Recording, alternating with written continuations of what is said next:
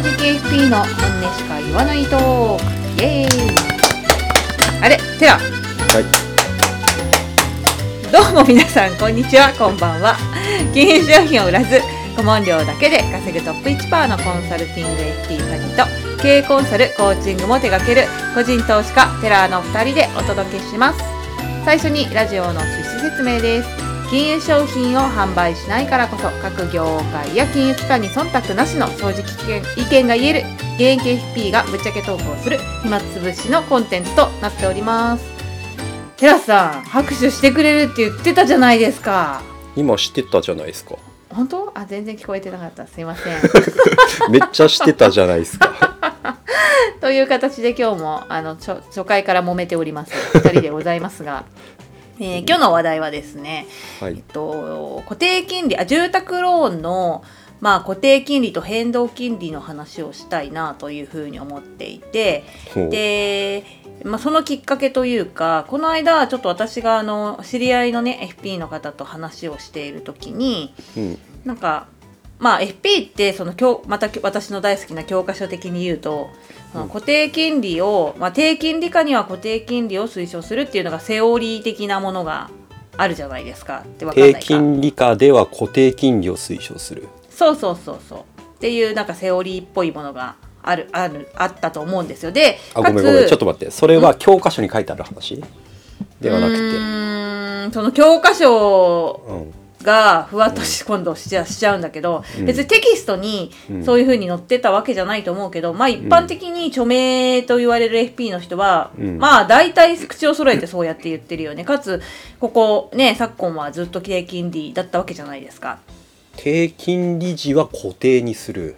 うん。はあ、ああなるほどわかりました、うん。はい。っていうのがなんとなくあるわけですよ、そういうのうん。セオリーだよねみたいな。でまあ業界的なセオリーがってことね、そうそうそう。で多くの人や、まあ、本を書いてる人とか有名な人とかテレビ出るような人も、うん。まあ、そうやって言う人が多い。全てが全てではないけどそうやって言う方が多いですよねっていうのがあると思って多分これは、うん。あのそうだよねって思ってくれる方多いんじゃないかなと思うんですけどそうなんだ。でもうんうん、うん、そうなんですね。そうそうそう。で、うん。でも、えっ、と、それを最近はね、その、なんだ、うん。えー変動金利でもいいんじゃないかみたいな話をする人もいたりして、で、そはい、その、業界の話？まあ、こそれはこの間私が話した FP の方だったんですけど、その方が、えー変動金利でもいいんじゃないかって思ってると、なぜならばやっぱ日本はうん。なかなかやっぱ金利は上がっていかないと思うからみたいな。うん。まあそれが正確かどうかわかんないけどそんなようなニュアンスで言ってたんですよ。でもまあ、はい、はい。あの 判をしたようにその FP の人は固定金利がいいっていうことを推奨するけど、まあ、そういうわけじゃないよねみたいなはいはい。ことを言ってたんですね。はい。うん、うん。でまあそれが私としてはああ、うん。そういう考え方もあるのかって。でも、えー家事個人的には私はうん。リスクを排除したいタイプなので。リスクテイカーじゃなかったんでしたっけ？前は投資の話の時は私リスク受け入れる方だからってなんか言ってた記憶があるんですけど。うーん。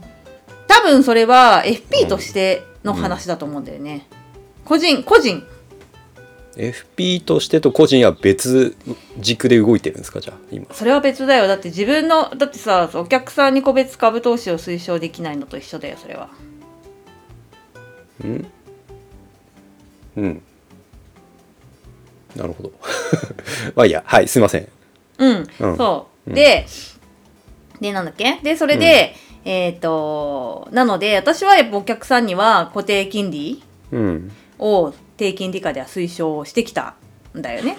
聞かれたらどっちがいいと思う？っていう形で。梶さん自身はどっちなんですか、自分が契約するとしたら。そうね、まあ、まず家を買うつもりがないから真面目に考えたことはないけどうん。どうだろう？今はちょっとさ上がってきちゃったじゃない？うーん。どうしようかな。でも私は多分これ金利するかもしれない。あそうなんですね、うん。それは何その将来のリスク排除ってこと？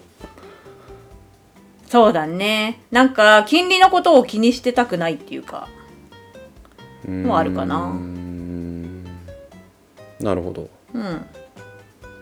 まあまあちょっと梶さんは買うつもりはないっていうことなんでこう聞くとまたあの家庭に家庭を重ねる話になるんだけどうん。売るってこと考えます？もし買う場合。買ったら売るってことは考えて買うと難しいね。うん。考えて買うこともあると思う。その時と場所とかそういうことねその生活環境とか本当家って難しいじゃない？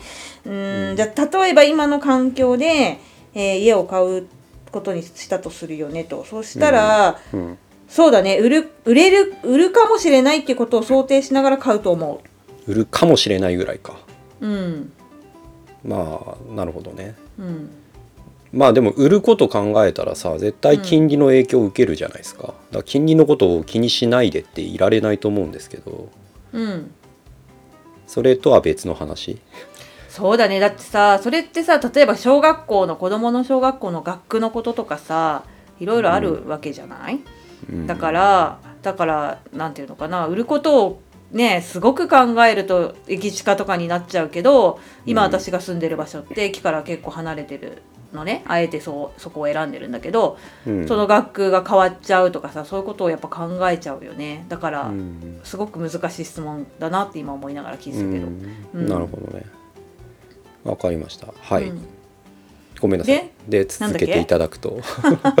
そうそれで、うん。えっとなんていうのかなえっとそうそれでなんかちょっと改めてその固定金利、私もねそのなんていうのかな、えーセオリーだよねっていうので思考停止してた部分があったから改めてうん。考えたいなと思ったの。なるほどね。全然僕だから前も言ったけど違うからね考え方がね。うんうんそうそうそう。でそれは知ってて、うん。えっと、人人によるっていうのもその通りだなって思うんだけどでも改めてなんか議論したら面白いんじゃないかなと思って。OK です。はい、っていうところです。うんうん。じゃあそうだな。まず感覚が違うなって最初にやっぱ思ったのがうん、金利が低いから固定を選ぶっていうのが全然ピンとこなかったんですよ、さっきのうんうん。なんかセオリー的セな話、オリーだっていうね。うん。うん、僕の感覚だとボラがでかい時に固定にする話になると思ってるんで、うん、要は動きが出てきてる。金利が上下に動くから読めないからうん、固定にするんじゃないのって思っちゃうん、うのよ。うん。ああ、はいはい。動きがなくてうん。高かろうが低かろうが動きがないんだったら変動だよなって思っちゃうし、うん、うっん、うん、ていうのがまず僕が感じる違和感その1。うん、うん、であのー安定的にっていうかまあここね10年15年近くさ見ていくとさうん、低金利じゃないですか日本はずっと、うん、はい、ボラがないんですよ。なかったですね。だからわざわざ固定を選ぶ必要がない、余計なコストを払ってっていう感覚でこう変動を選ぶ。うん、のが僕の感覚、うん、うん。うん、でも多くの人はそれが読めないわけじゃないですか。もしかしたら金利が急に上がり出すかもしれないとかさ、うん。そういうことをうん、ね絶対にないとは言えないわけじゃないですか。うんそういうのを考えちゃうんじゃないかなと思うんだけどそういうのは。それはだから将来ボラが大きくなるだろうっはいてはい。自分が思うからそれは要は将来予測をしてるからうん逆言えばね、うん。固定にしてそのことを頭からどかしたいってことですよあね。そうそうそうそうです。だ将来予測が悲観的なわけじゃないですか。上がるっていう。うんうん。ことだけだよねと思ってて、今の話だとね。うん。僕はあんま将来予測とかしてないからうん。今の環境だったらまあ変動でいいじゃんって思っちゃう。うん。じゃあもし、えー上がってボラが高くなってきちゃった時に、うん、機動的に動けるかどうかどうどうするの？テラは。いやそこはだから、あのこれ以前もねラジオで話したことあると思うんだけどうん。上がったとしたら場合の、要はその余裕だよね。自分が受け入れられる幅を持ってるかって話であって、うん。耐えられる幅さえ持っておけばうん。慌てる必要ないじゃないですか。うん。だからまずそこがあるかってことですよね。で、うん。本当にどうしようもなくなった時にうん。返すっていう話があるじゃないですか。うん。まあ、月々重たいからもう返しちゃおうっていうことの時の選択肢としてまず物件が売れるかですねその時に。うん、そうだよね。だ需要がある場所なのか立地なのか物件なのかっていうのを確認して買ってるっていうのが一つうん。保険としてね。うん。あとは返しちゃう現金を持ってるっていうとこ。うん。ろだから二重に考えていれば別に変動金利を取ろうがあんまり怖くはないよねっていう。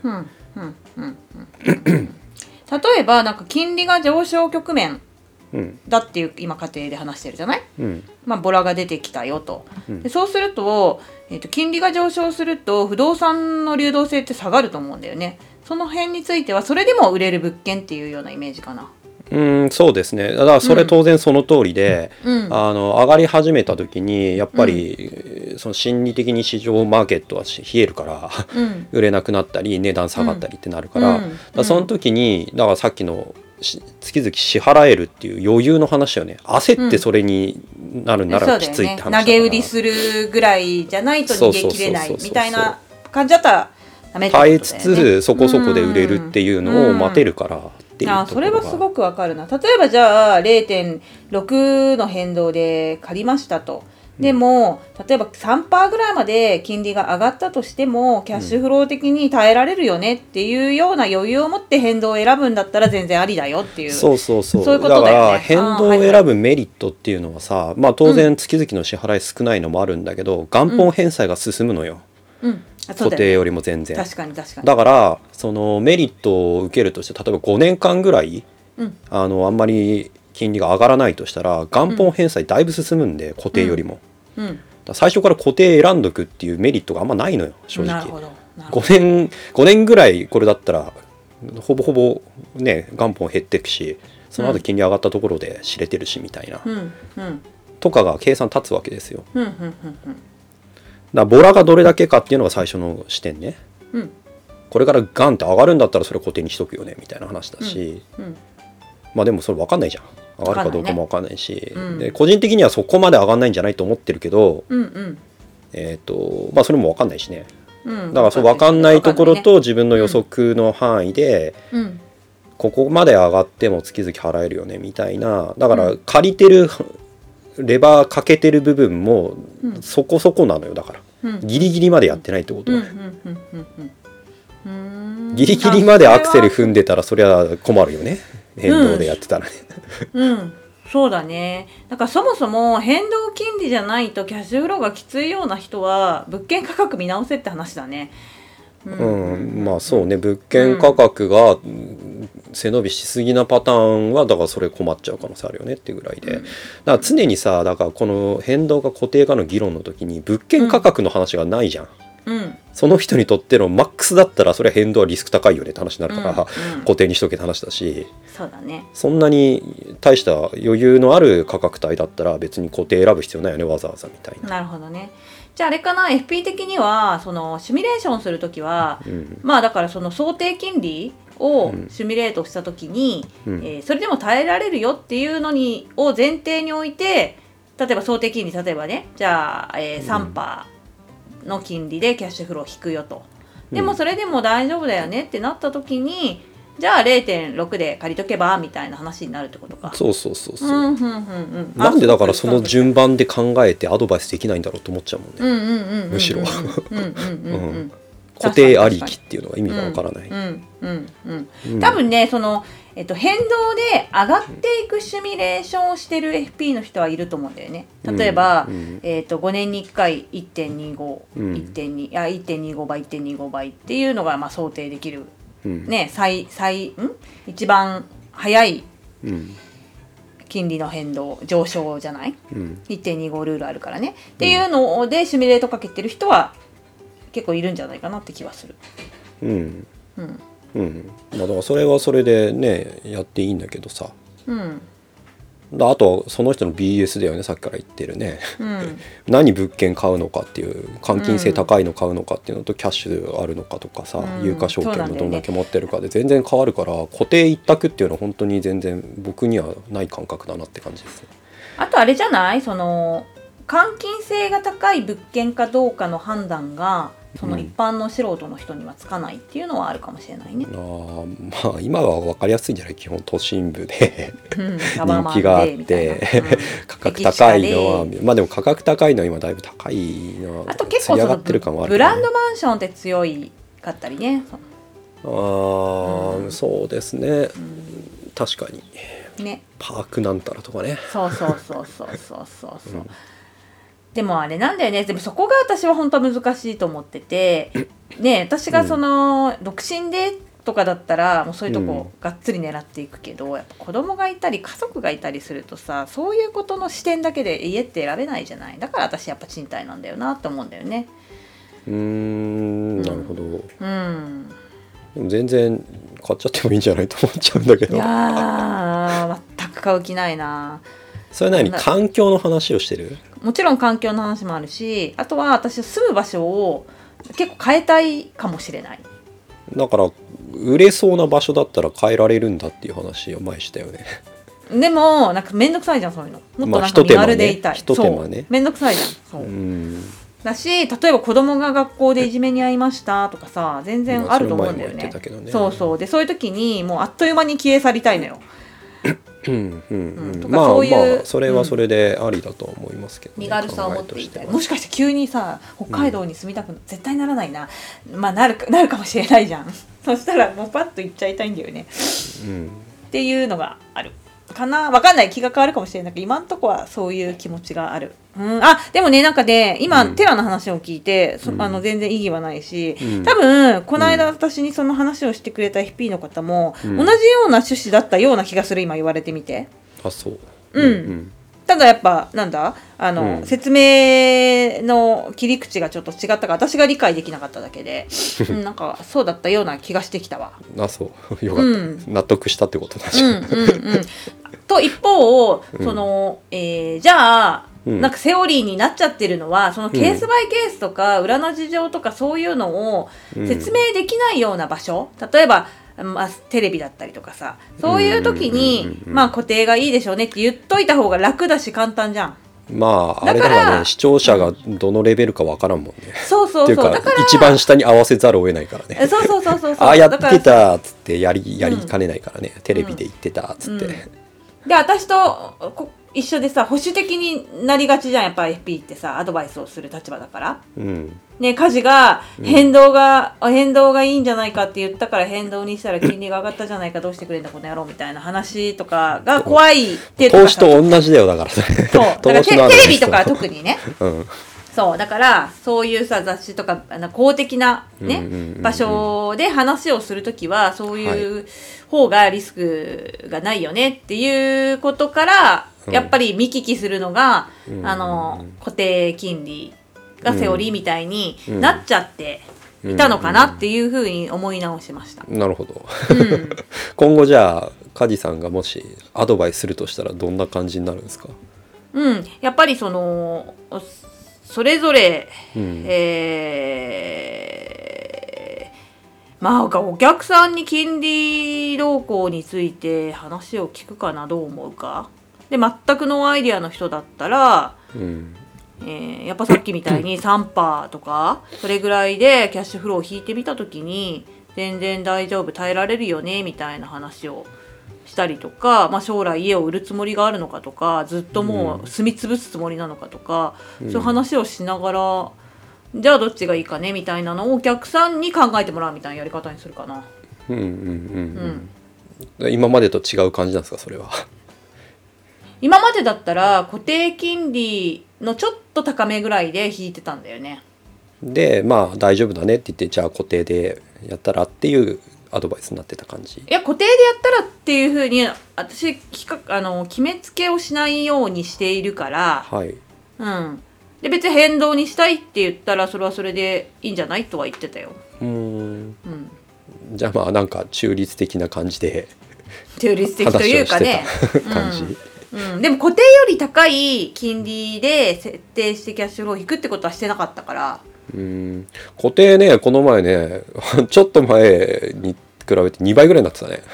ねすごいすごい上がったよね。2%ぐらいですよね。ねうんうん。ねまあそれでもなんか変動にはあんま影響なさそうだみたいな感じだね。直近はね。ね。うん。まあ長期的には分かんないけどね、うん。とかさ。そういうので結構ざわついたりもしたじゃない、はい。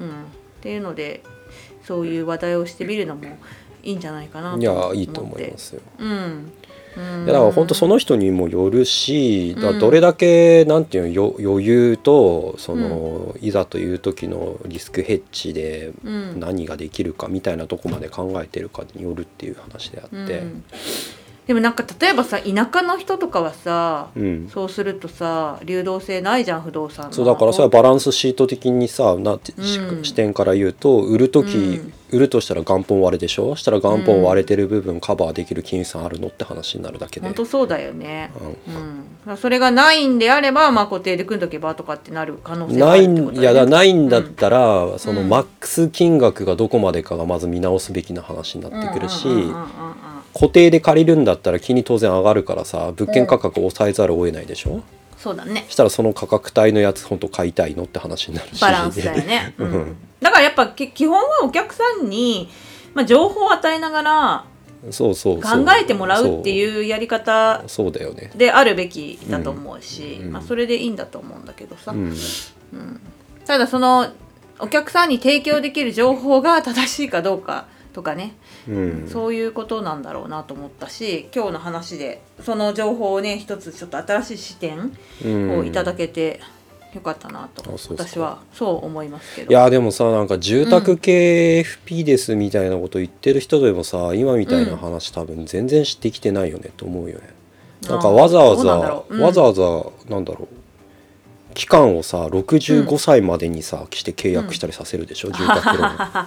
私もそれはあんまり好きじゃないやり方だやり方というかなんかなんなんでだろうっていそううねね、もっとね75歳まで組めるなら75歳までで組んじゃってさ早めに返せるんだったら返せばいい話なだけで、そうなんだよ。期間短縮ってなんでわざわざね？あのーって思うよね。あ期間短縮って簡単にできるけど期間延長ってできできないよね。契約し直しになるでしょ。そうそう。であれば最初から期間最大にしといてフレキシブルにしといた方がいいよねって私もそっち派なんだよね、うん。なんでわざわざ使える権利放棄した感じで契約する不利な契約させるのって思っちゃうよそれもその私の今回の固定金利の話と似てると思ってて、うん。なんかやっぱちょっと思考停止しちゃってるんじゃないかなって思うんだよね。うんそうだよね、うんいやだからちょっと古いんだと思ういやだからそれアップデート仮にするとするじゃないですか今回みたいな話聞いてさ、でもそれもさ、受け売りでしょってだ前と前前前の前か話してた、なんていうのその知知ってる情報で受け売りで喋ってる人が多いからだから本当の意味でのなんかお金の専門家というかさ、うん。自分で考えられるアドバイザーって本当少ないんじゃないのっていうね。可能性がすごく高いんだよね。うんうんそうだね。だからそのこの間話した話にもつながるけどこうやって意見をぶつけ合うぶつけ合うというかうん。こう思うよこう思うよってうん。意見をぶつけ合うことって私はすごく大事にしててうん。でも、なんだろう人との摩擦を嫌う人っているじゃない？意見がぶつかったらもう自分の意見を引っ込めちゃう。それはすごいもったいなくてアップデートの機会を失ってしまうので。うん。で私が意見をすごいぶつけるとさなんか家事怖いとか言われちゃうんだよねそう教えてよっていうスタンスなんだけど基本的には、はいはい。うん、なるほどね。そう。っていうだからみんなももっといろんな人と特に自分と意見が合わない人と話すのは、うん。やっぱり私はすごく楽しいなうって、うん。ん。そうね。思うんですけどね。だって僕の場合はさそういうセオリー一つも知らない。そうだよね。で、うん。普通に一から自分で考えたらこうだようんねって思う話なだけで。うんなんでだからそうならないんだろうってお金の専門家側に思っちゃうからさ。うん。自分で考えればそうなるでしょって思っちゃうんだよね。うん。うーん。アップデートアップデートだから情報したらさそこでまた止まるでしょ、うん。そそのリスクがあるでしょ。うん。他のことまでは応用聞かなかったりするじゃないですかおそらく、うん。うん。まあそれどうなんだろうねって思って。うん。そうだね応用を聞かせられる人もいるんじゃない？そのそう自分の頭を動かせる人は応用聞かせられると思うのよ、ああそっかってなった、僕の視点はだからずっとねこのラジオで言ってる通りバランスシートの話とキャッシュフローをご合わせて考えてるじゃない？ですかそうだ常ね確かに確かに確かに。そうだね。うん。でリスク取れるのか取れないのかリターンどうなのかっていう視点で全部見てるから。うん金融資産の投資の話もそうだし家買うのもそうだし、保険うもん。全部同じベースで話してんのよずっと。うん。うん。それぞれ全然分断してないからさ。だからセオリーみたいなものもよく知らないし知らなくてもいいと思ってるぐらいだし。うん。だからセオリーもさその最初のうちはいいのかもしれないけどあの邪魔になる時があるね。その思考停止をちょっと招くよね。それはあるなと思ってさ、うんうん、だからやっぱ考えることをやめるのはすごい罪だなって思そうそうったよ。そうそう、だうん、から勉強し続けるってよく言うけどさ本読んで情報を仕入れてアップデートするっていうのじゃないのよ僕が言いそうだねたいのは。。うん、わかるわかる。うん。うん。それも大事にニュースとかを見たたらそのうん。ニュースの字面とかで事実を、うん。ああそうなんだって思うだけじゃなくってなんでこういうことになったのかとか他のニュースとの関連とかそういうことを考えながら自分なりの意見をなんていうのかな巡らせなりにそうるみたいな。だからあの、うん。情報とかさそういうのに触れた時にさ、うん。まあそれ僕も有用だと思ってるのね本読むことは。当然僕も本好きだし、だけどより大事なのはその情報に触れた後にどういうふうに自分の頭が動くかって話じゃないよ。そうそうそう思うよ。そっからどう思考していくかって話で、うん本を読むのもその人がそのか著者がね書いてあることはどういう思考から生まれてこういう主張になってんだってところとかが興味あるわけよ。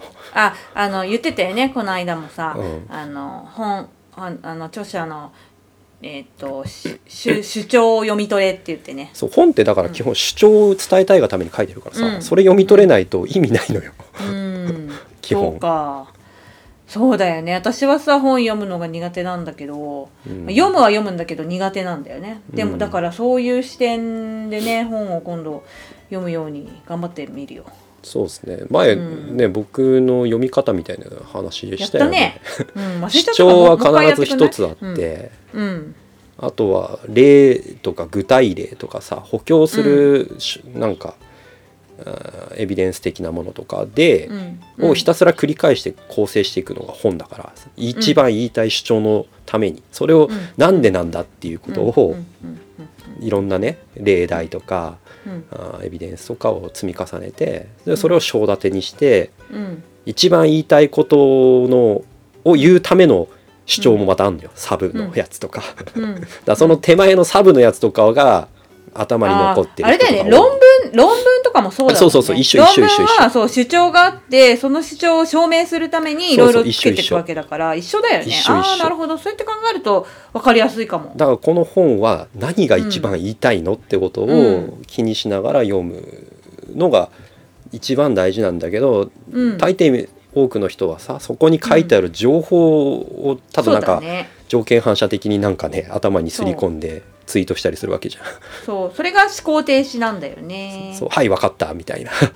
うんまあでもさそういうさ時あるよね。そのすっごい疲れてる時とかさ。それはいいんだけどずっとそれじゃまずいよね。そうなんですよ。うんっていうのは思うよ。うん、うん、だからあとはあんまり忙しすぎるのも良くないなって合わせて思うよね。忙しいとさ、もうなんか考えることをやめてしまうじゃない。だ からやっぱ人間はある程度疲れちゃダメですね。そう疲れちゃダメだなって。だからよ経営者ってさ判断をするためにうん。時間に余裕を作るじゃない、そうだからあれじゃないですか。さっきの変動金利の話と同じじゃないですか。余裕ないと、待てないし冷静に考えられないから。そうそうそうレバーギリギリまでかけちゃダメっていうそう思うよだからあんまり忙しくねしない方がいいんじゃないかなと思います、はい 何の何の結論だよって話しただけどねす。そうはい ということですごく勉強になりました、私ありがとうございましたありがとうございます。はい。はい、じゃあ今日のラジオはそろそろ終わりのお時間とさせていただきます。今日はここまで聞いてくれてありがとうございました。このラジオは毎週木曜日に更新をしています。お気に入り登録をしていただけると更新の通知が届くと思いますので、ぜひお気に入り登録の方皆さんお願いします。と私たち、えっと、ツイッターのアカウントもも持っていて、えー正直 FP ラジオというアカウント名でツイッターを運用しています。えースペース開催とかもねたまにやったりあの皆さんフォロワーの皆さんと交流したりもしていますので、えーもしもう少し私たちに興味を持っていただけたらツイッターの方のフォローのもよろしくお願いいたします。それでは今週も正直に生きていきましょう。バイバイ。はいさようなら。